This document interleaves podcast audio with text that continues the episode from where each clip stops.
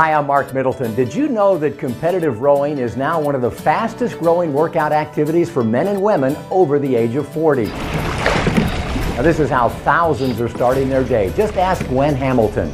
We do more in the morning by 7 o'clock than most people do all day. Rowing provides a complete body workout from head to toe, and as Gail Freeze notes, it's never too late to get started. This is something you can do forever. I feel like I'm making a huge investment. You're never too old to get your exercise in, and if you make your exercise a lifestyle, then you can continue to enjoy your life, have a fulfilled day, have a social circle of people who are as healthy as you are, and I think it just makes you a better person.